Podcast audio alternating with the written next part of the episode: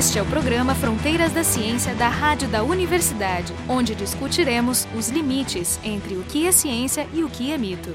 Em rodovias, os pavimentos são normalmente de concreto ou de asfalto. Em locais muito pavimentados, tais como algumas cidades grandes, podem surgir problemas como formação de ilhas de calor urbanas por causa da modificação da vegetação devido à urbanização, ou problemas como enchentes porque o pavimento não absorve a água como a vegetação faria. Além disso, como o asfalto é feito a partir do petróleo, sua produção tem relação com a elevação dos níveis de gases de efeito estufa. Apesar desses problemas associados à pavimentação, a urbanização crescente no Brasil e em outros países do mundo levará a um aumento na quantidade de pavimentos. Nesse cenário, é necessário encontrar alternativas para minimizar os impactos negativos do asfalto. Para falar sobre essa problemática e algumas alternativas, entrevistaremos hoje o Lélio Brito, professor de Engenharia Civil da PUC-RS e pesquisador do Laboratório de Pavimentação da URGS, o LAPAV, e o professor de Departamento de Engenharia Civil, Glicério Triquês, professor da Universidade Federal de Santa Catarina. E o pessoal do programa hoje sou eu, Carolina Brito, e Jefferson Arenzon,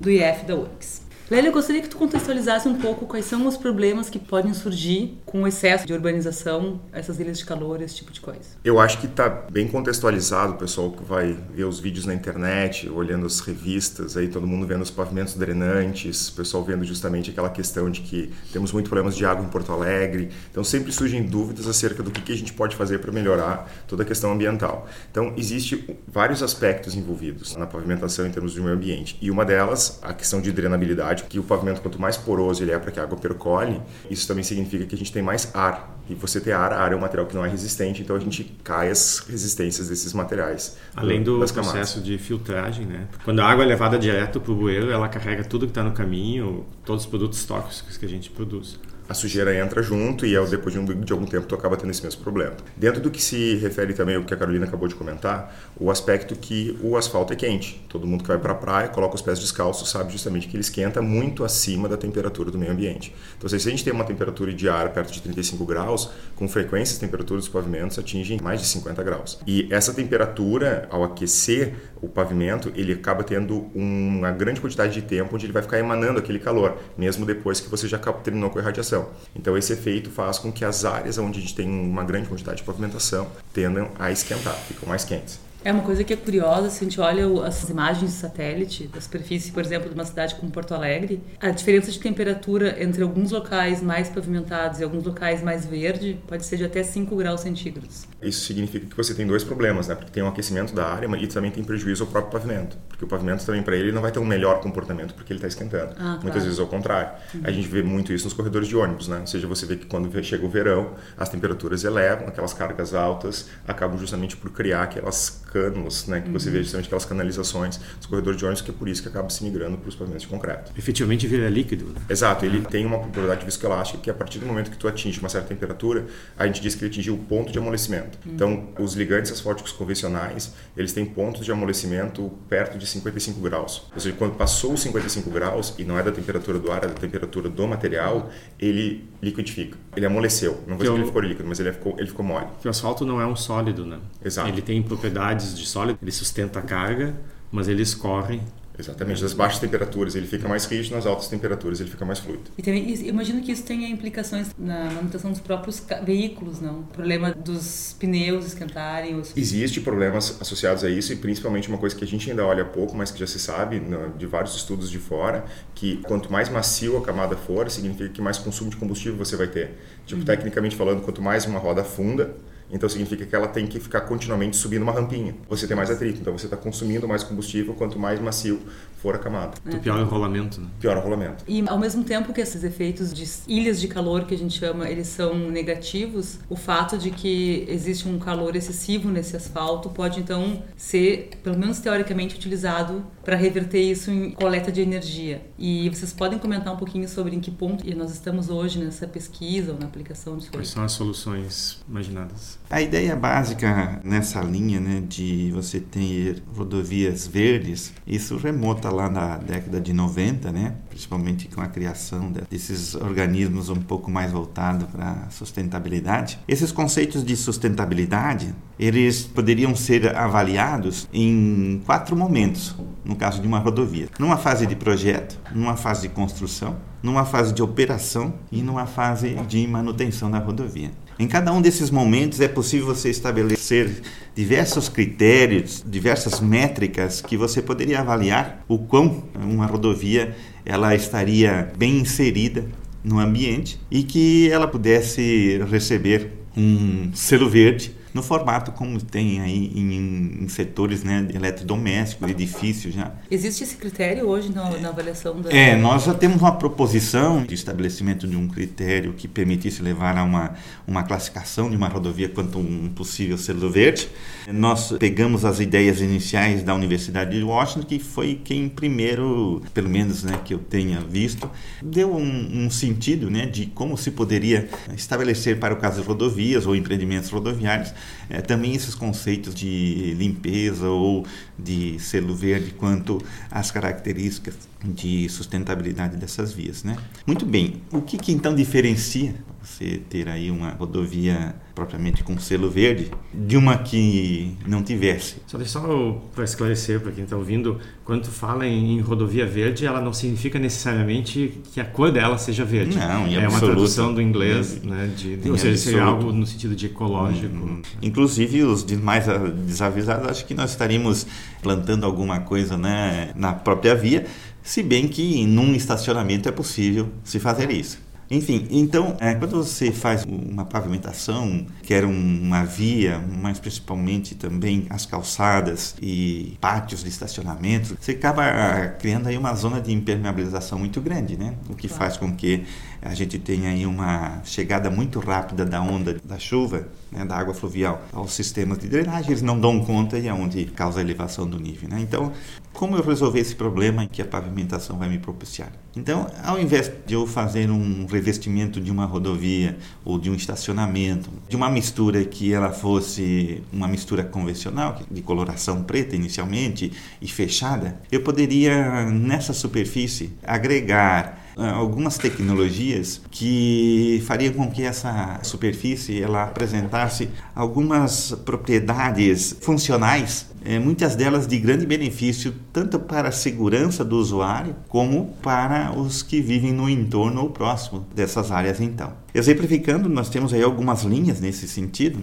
que é através da nanotecnologia a gente modificar a superfície através então da adição de produtos fotocatalíticos, nós poderíamos, por exemplo, sequestrar alguns tipos de poluentes da atmosfera, né? E isso para uma cidade de porte grande São Paulo, alguns quênios de cidades como Porto Alegre, permitiria que se tivesse uma captação desses poluentes, aliviando bastante como é que a, funciona isso? A condição de saúde do, dos habitantes. Isso uh, é uma parte química é, e elétrica envolvida, onde esses produtos eles são excitados pela radiação solar. E nessa excitação desses elétrons que tem na superfície, seriam capazes de sequestrar poluentes do grupo do NOx. E o NOx é uma fração muito é, grande que é resultante do processo de combustão dos combustíveis derivados né, do petróleo, é que acabam um, se posicionando numa altura que acaba formando uma espécie de uma estufa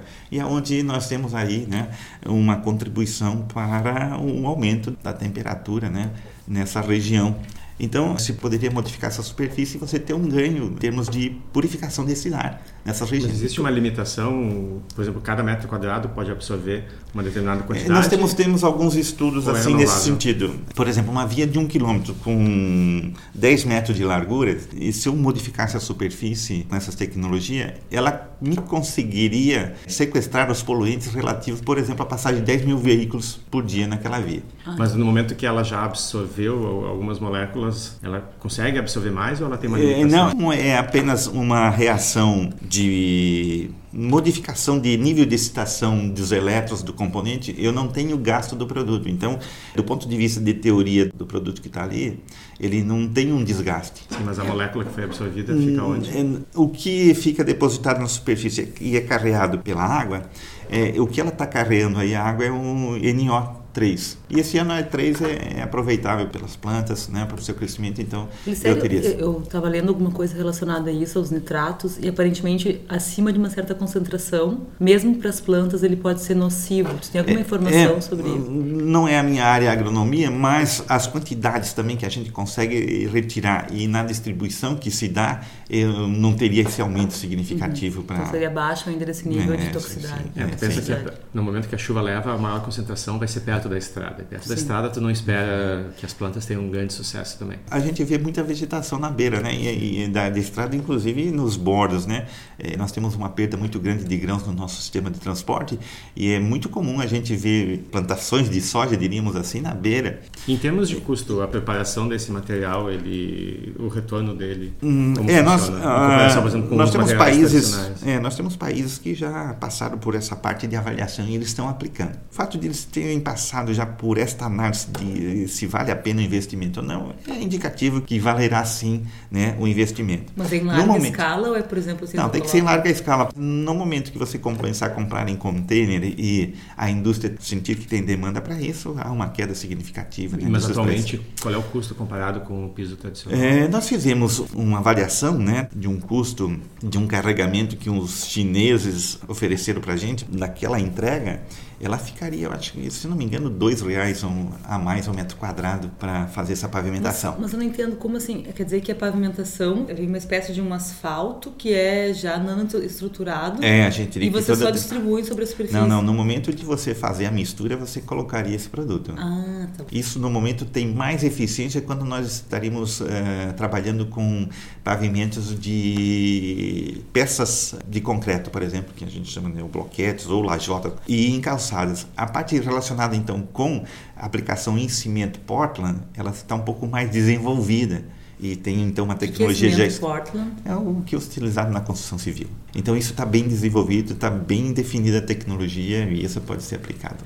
No caso de misturas asfálticas ainda tem alguns gargalozinhos a serem resolvidos, mas eu acredito que em pouco tempo isso vai. Eu gostaria de saber se vocês têm alguma ideia de como fazer captura de CO2 nesse caso. Tá? É, falasse é, de nitrato, mas... é, tem, tem, tem algumas pesquisas de CO2 já, mas a gente ainda não fez nada por aqui no Brasil sobre CO2. Tá? Seria, seria realmente uma, um avanço. Também, é mais, o NOx é mais perigoso para o ser humano do que o CO2. CO2 nós temos a, as plantas, que elas já estão aí bem ou mal se encarregando de... Depende da escala de tempo que é. tu considera. Numa é. escala de tempo imediata pode ser, mas é, em, em largas é. escalas o aquecimento global pode trazer muito mais danos. Não, mas acontece que o NOx ele me, ele, ele me dá, está interferindo direto na camada de ozônio, então isso pode ser curto prazo também. Não, precisa, hum. não, não, sim, o ideal seria ter uma, uma, um processo que capturasse é, dois, né? Exatamente. Mesmo que vocês não desenvolvam aqui ainda, qual é o status atual da captação de Pesquisa CO2? de laboratório. Nada aplicado. Isso tudo que a gente está falando, sei, não sei. que nós estamos falando é asfalto. Qual é a desvantagem ou a vantagem do concreto? Estava dizendo, Lely, que o concreto ele é mais resistente? O concreto ele Mas... tem um albedo maior. O albedo uhum. é a quantidade justamente da refletância que o material consegue imprimir. Então, o fato justamente do concreto ser mais claro, ele reflete muito mais enquanto que o pavimento asfáltico, por ser preto, ele absorve toda aquela irradiação que ele sofre. E ele é mais um caro? aumento de temperatura maior. E são materiais diferentes com usabilidades diferentes. A gente não pode dizer que o concreto seria uma substituição ao asfalto. Uhum, uhum. Né? Ou vice-versa. Ou vice-versa. É, Existem questões de rugosidade, existem questões de tempo de instalação, existem questões de facilidade de manutenção. Mas por que, que as estradas são a maior parte delas feitas de asfalto? É, é fácil o manuseio? Qual seria a principal razão? Há vários aspectos envolvidos, mas, por exemplo, o aspecto da manutenção da manutenção em placas de concreto necessariamente remete a você ter um fechamento daquela via por um período de tempo, normalmente perto de uma semana. Enquanto quando você tem um pavimento asfáltico, você consegue dar uma manutenção muito mais rápida. Dá uma coladinha ali. Dá, dá uma coladinha. Pois é, mas qual é a meia-vida de uma pista revestida de asfalto e uma de concreto? É, é superior. Na verdade, a meia-vida assim, do, do, pavimento asfáltico é mais rápido do que a meia-vida do pavimento de concreto. Então isso não compensaria essa dificuldade da manutenção? Dependendo de como você olha o custo da reabilitação. O custo da reabilitação do pavimento de concreto é muitas vezes superior também ao custo de reabilitação do pavimento asfáltico. Então, assim, daqui a pouco você tem uma, uma série de manutenções com muito mais frequência nos pavimentos asfálticos. No entanto, você tem valores menores, aportes menores e talvez problemas menores no que se refere também à circulação. Então, por isso que eu digo que são, são aspectos diferentes que têm que ser avaliados em situações. Sim, se tem uma via que é muito utilizada, tu parar de fazê-la funcionar durante uma semana pode ser um custo né? muito maior. É como que... se vê em Porto Alegre atualmente, né? Se optou por usar concreto nos corredores de ônibus, asfalto em geral Exato. nas Faz sentido. né? Faz sentido, porque a carga no corredor é é muito maior e exige menos. Em compensação, nossos corredores estão constantemente parados e fechados. Questão, imagina, eu, Mas, digo, é. veja o contraponto. Se você colocasse pavimentos de concreto agora em toda a Protásio Alves, né? digamos que você resolvesse, então, disse, vamos aproveitar que estamos usando o BRT e já vamos colocar nas vias. E você tem um problema, por exemplo, de canalização que estoura. Você tem um problema de abastecimento da rede de água. O pessoal tem que abrir aquele pavimento agora para fazer a recomposição Claro que não é necessariamente ligado ao, ao problema do pavimento, do pavimento. mas você tem. E aí, se você fizer isso agora, você teria metade da Protásio Alves fechada durante uma semana. Só para esclarecer, a Protásio Alves é uma rua em Porto Alegre, uma avenida muito bonita, gigante, não sei, de, de alguns 5 quilômetros. Mais, É, o, é bem o dobro. grande. Ah, sim, que vai até o outro lado. Bom, uns 10 quilômetros. Eu queria só aproveitar para falar o seguinte: estamos falando bastante de meio ambiente, parece que a gente não está abordando a questão que a Carolina perguntou e foi, e foi bem pragmática, né? ou seja, a questão de energia em pavimentos. Então, há várias pesquisas que envolvem a questão justamente de você transformar o pavimento do que seria uma, na visão de uma célula fotovoltaica, ou seja, você aproveita o calor que chega naquele pavimento para você fazer algum tipo de geração de energia em termos de voltagem. Então, existem alguns aspectos que isso pode ser feito, né? alguma série de, de pesquisas que já foram colocadas. Então, você pode pegar o movimento da rodovia, todo veículo que passa ele fornece uma carga, ele fornece uma deformação de uma fibra. Se você fornece uma deformação de uma fibra, ao você solicitar aquela fibra, ela esquenta. Por mais que os gradientes sejam muito pequenos, isso acontece. Quando há milhares de veículos que passam ali, você aproveita justamente o esquentamento dessas fibras para fazer uma geração de energia. Isso não é calor, isso aí seria a partir da intensidade de carga que você tem. Sim, que mecânico, na Mecânico. verdade. Eu poderia ter uma coisa equivalente, por exemplo, numa danceteria, aproveitar que o pessoal está Porque as pulando. pessoas É a estão mesma- pulando, é a exato. mesma ideia que ela. Mesmo conceito. E uh, da outra maneira que você pode fazer, já que os pavimentos esquentam, a gente aproveita justamente para esquentar algum fluido que passa ali por baixo. Uma serpentina. Uma serpentina, seja água ou seja ar. Começaram fazendo justamente a água por causa que ela é um meio melhor para você esquentar e que consegue justamente ter um poder de aquecimento e consegue justamente ter uma, uma força maior para fazer uma geração de uma turbina e você aproveitaria também essa energia. Só que depois chegaram à conclusão que o problema é que se você tem água, daqui a pouco você tem água, você tem tubulações, isso vai te dar uma manutenção, ela vai corroer, ela vai ter um furo. E aí você faz, achar o ponto onde isso aconteceu e fazer a manutenção disso Ah, seria de baixa viabilidade. Então começou a se trabalhar com talvez com questões justamente onde você passe ar, porque se o ar escapa não é problema. E o ar também é um fluido que você consegue necessariamente canalizar e fazer também um efeito de geração de turbinas ou um efeito chamado também efeito de chaminé. Só que existe o contraponto disso, que se a gente começa a retirar calor do pavimento, necessariamente esse calor vai para algum outro lugar, a gente vai refletir mais ou a gente vai aproveitar para geração de energia. Então, is- há alguns balanços que têm que ser pensados. Se a gente está pensando em termos apenas do aquecimento, ok, você vai aproveitar aquele calor e você vai esfriar. Então, num conceito híbrido ou completo, justamente do que nós queremos é, a gente pavimenta as ruas porque ela fornece melhor qualidade para o ser humano, em termos de velocidade, em termos de trafegabilidade. Ao fazer isso, a gente impermeabiliza a área e a gente gera uma área preta. Isso faz com que ela esquente. Se ela esquenta aquele ambiente e a gente tem um aumento de temperatura nas áreas metropolitanas, a gente quer resfriar esse ambiente para que a gente esteja em melhor conforto. Então, nós precisamos de mais energia. Então, como é se a gente puder fazer a geração de energia a partir do calor dos pavimentos e conseguir colocar isso no nosso meio ambiente, então nós estaríamos fazendo um ciclo virtuoso, onde a gente aquece, gera energia, resfria. Essa- ideia de então capturar a energia do solo existe já em alguns países, inclusive eles usam para derreter a neve em alguns locais mais frios, né? Então essa é é uma das utilidades por enquanto. Acho que foi a primeira, né? Um dos primeiros estudos, por exemplo, o pessoal de Nottingham fizeram no East Midlands Airport, no EMA. Um dos problemas de países frios é que quando você tem neve em cima dos pavimentos, em regiões, por exemplo, de- aeroportos, você bloqueia aquele aeroporto de funcionalidade. Você conseguir pequenos gradientes de temperatura, se você aumenta a temperatura do pavimento em 2, 3 graus, você muitas vezes já consegue o degelo daquela região.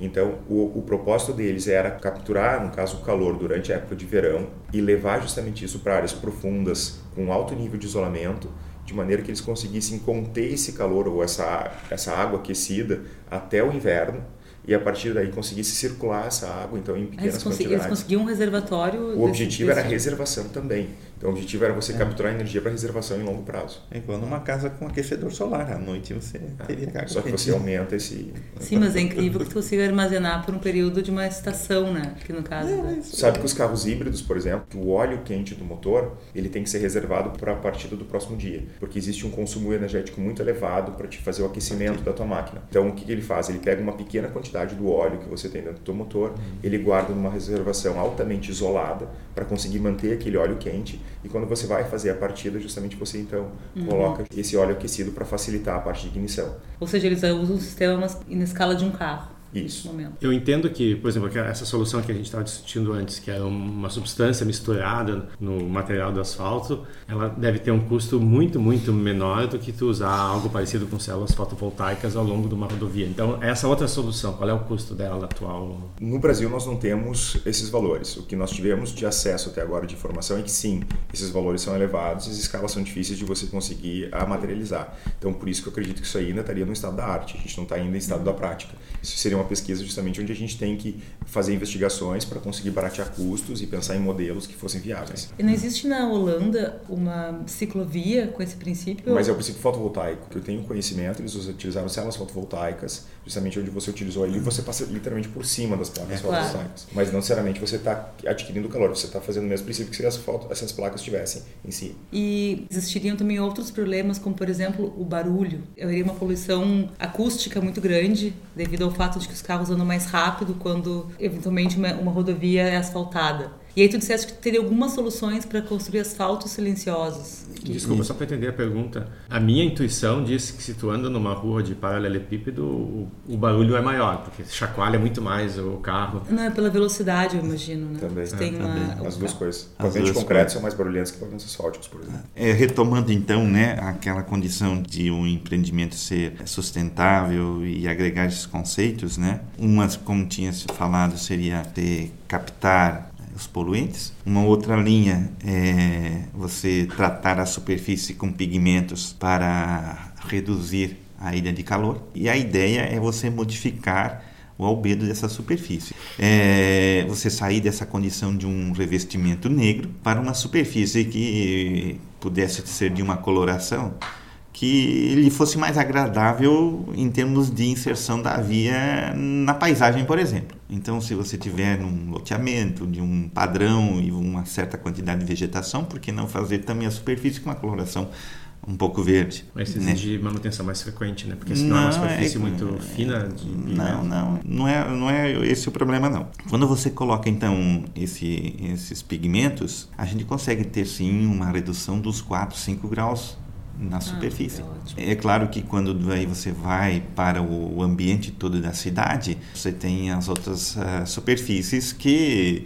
uh, não necessariamente vão te permitir somente, se você modificar os telhados, não somente os 5 graus talvez até menos. Assim, tem toda, toda tem toda a parte de telhados também. De, é, que também tem o pessoal da área de construção civil que está desenvolvendo isso. Aparentemente tem inclusive, eu não sei se no Brasil já, mas uh, vidros que são. Ah, que sim. São... Fachadas. Mas tem fachadas verdes já também. Sim, é. tem bastante coisa nesse, nesse, sentido. Então eu poderia né, também colaborar nesse sentido, mexendo na superfície através de pigmentos. Seria bem mais barato, por exemplo, mas que a serpentina. Nós temos o problema, tá, os dois, só, só os dois, energia, tu diminui a temperatura. É, os dois têm um custo inicial os dois têm uma manutenção, mas eu preciso colocar no outro lado da equação os benefícios que claro. eu tenho isso aí. O quanto isso permite de barateamento no consumo de energia para mim refrigerar os ambientes né, de uma cidade. Vários países desenvolvidos já passaram por esta análise e mostra que é extremamente eficiente o retorno, né? Agora, pigmento no momento tem um custo bastante significativo. Não necessariamente a gente precisa colocar toda a espessura dessas camadas, né, pigmentadas. Então a gente trabalha com o conceito de camadas duplas, né? Então uma parte superior é que você faria com esse pigmento propriamente, né? E é o que eu preciso, não preciso mais de 2, 3 centímetros desse pigmento colorido para ter a eficiência que eu preciso. Dali para baixo não vai ter uhum. eficiência alguma. Então nós estamos falando de pequenas espessuras. Claro que com o tempo ela vai ter o desgaste, vai perder um pouco a eficiência, mas você troca. Porque todos esses processos, seja lá na captação né, dos poluentes, seja pelo colorido, você tem uma perda de eficiência. E por incrível que ah. pareça, até o pedestre me dá perda de eficiência por conta do, do solado do sapato, que muitas vezes vai emborrachando a superfície, mas mais pela sujeira que o pedestre coloca na superfície. Ah, é. Gomas de mascar é terrível para esse processo. Eu perco aí 15, 20% é da área de. É muito, muito. O pessoal joga muito. E com relação Agora, à voltando, parte acústica? Que... Uma outra linha diz respeito a você minimizar o impacto sonoro pela passagem desse veículo. Toda vez que você melhora a superfície, você cria condições aí para o usuário andar numa velocidade maior. E acima de 50 km por hora, começa a predominar na geração do ruído a interação entre o pneu e a superfície. Uhum. E aí, no momento que a velocidade vai aumentando,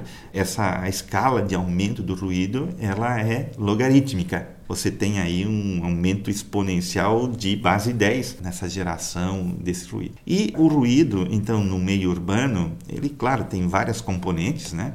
Mas o deslocamento dos veículos é uma componente extremamente importante. E vários estudos têm mostrado, então, que inúmeras doenças estão associadas, né, a esse nível de ruído a qual elas estão submetidas. Uhum. Existe uma legislação, né, inclusive aqui no Brasil, de limitação desses valores de ruído. Qual é a limitação? É 65, né? Decibéis. Então, numa rodovia, um tráfego a 80 por hora, ele vai me dar 82, 84 Uau. decibéis, né? Ou você enche de lombadas e semáforos, ou você trata de eh, melhorar as condições, então, uhum. dessa geração desse ruído. Ou ainda eh, mitigar esse ruído por dispositivos que você coloca no entorno. Então, nós temos eh, nessa linha duas formas de atuar. Uma mexendo no aspecto da engenharia da rodovia, e outra mexendo no aspecto lá da indústria automotiva. Então tem todo um pessoal estudando redução de ruído em motores, como projetar pneus de menor geração de ruído. Uhum. Né? Na engenharia da rodovia nós temos dois caminhos de como dar uma mitigada nesse problema. Ou nós mexemos na superfície, ou se projeta barreiras de contenção de ruído. Uma parede. Uma parede. parede. É... Botar uma caixa de ovo assim para absorver a... O princípio seria esse. Né? Você pode colocar borracha picada dentro do concreto ah. para criar justamente superfícies Isso. regulares e você não tem ah, interessante.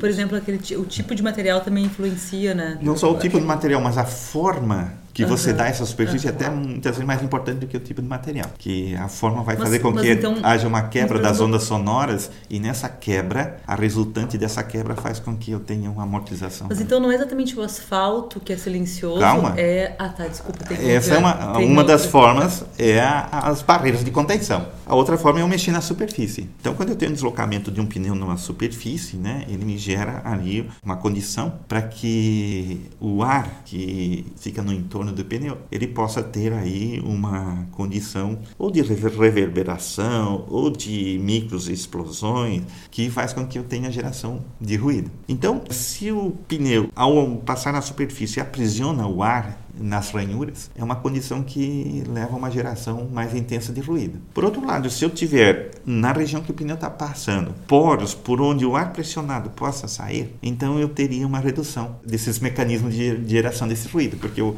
o ar encontra o caminho para sair debaixo do, do, pneu e com isso então eu tenho uma minimização desse ruído. Então eu preciso uma, um asfalto com uma porosidade que por um lado vai atender aqueles conceitos né, pavimento permeável, que permite infiltração de água, essa história Sim, toda. Que tem alguns problemas. Que tem alguns problemas, né? mas que eu resolvo, engenharia eu resolvo. Ou então eu não trabalho com esse conceito do pavimento ser permeável, mas apenas o revestimento ser permeável. E aí eu não teria esse aspecto de infiltração de água, não. Ele só a camadinha superficial. Que... Você está dizendo, o pavimento de borracha também, com inserção de borracha de pneu, ela também, por ser um material justamente de maior absorção do impacto, ele também reduz a quantidade de ruído que você é, tem. Mas no primeiro momento, mas ele perde muita eficiência. Pois é, ele deve perder, ele muito rápido, de energia, combustível. Não, não, não. não? O sistema como um todo ah. envelhece e perde um pouco dessa eficiência. Então, não tem geração de calor, porque tem uma compressão não, do ar. Não, é muito é, não, não, não, não gera. rápida ali. É, não, não, gera, não. E pelo fato de eu ter os poros, então ele, ele sai. Então,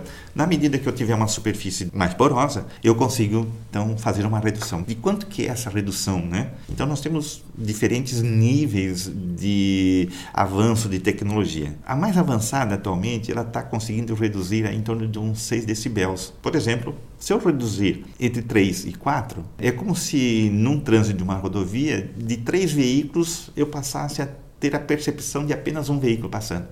a uma é distância de 10 metros, é, por exemplo. É importante que a gente comente, eu acho, que essa redução de 6 decibéis é justamente na região entre os 80 e 60, porque 6 decibéis na região mais elevada é mais importante claro, esses decibéis entre... Sim, claro. É, como eu falei, geraria, andando numa superfície normal, 82, 83, 81 e eu estou tirando 3, 4, então eu chego para 76, 75, Perfeito. dependendo, né?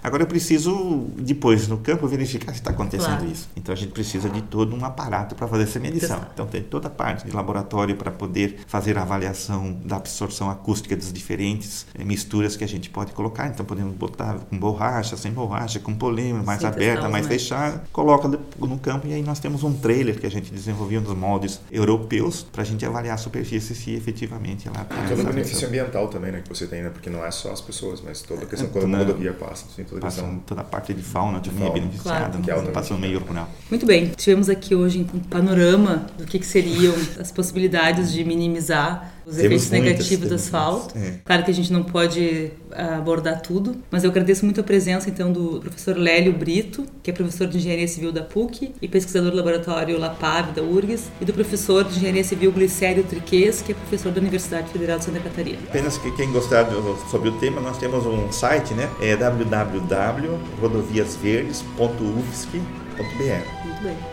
E o pessoal do programa hoje então sou eu, Carolina Brito e Jefferson Renzon, ambos do Instituto de Física da URGS. O programa Fronteiras da Ciência é um projeto do Instituto de Física da URGS.